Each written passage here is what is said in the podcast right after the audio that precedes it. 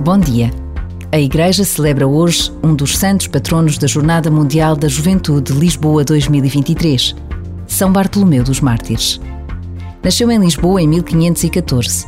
Foi arcebispo de Braga e participou no Concílio de Trento. Reconhecido como arcebispo santo, pai dos pobres e dos enfermos, foi canonizado pelo Papa Francisco em 2019. Por vezes, basta a pausa de um minuto para pedirmos por intercessão de São Bartolomeu dos Mártires pela próxima Jornada Mundial da Juventude, com a qual já tantos jovens sonham e para a qual já tantos trabalham.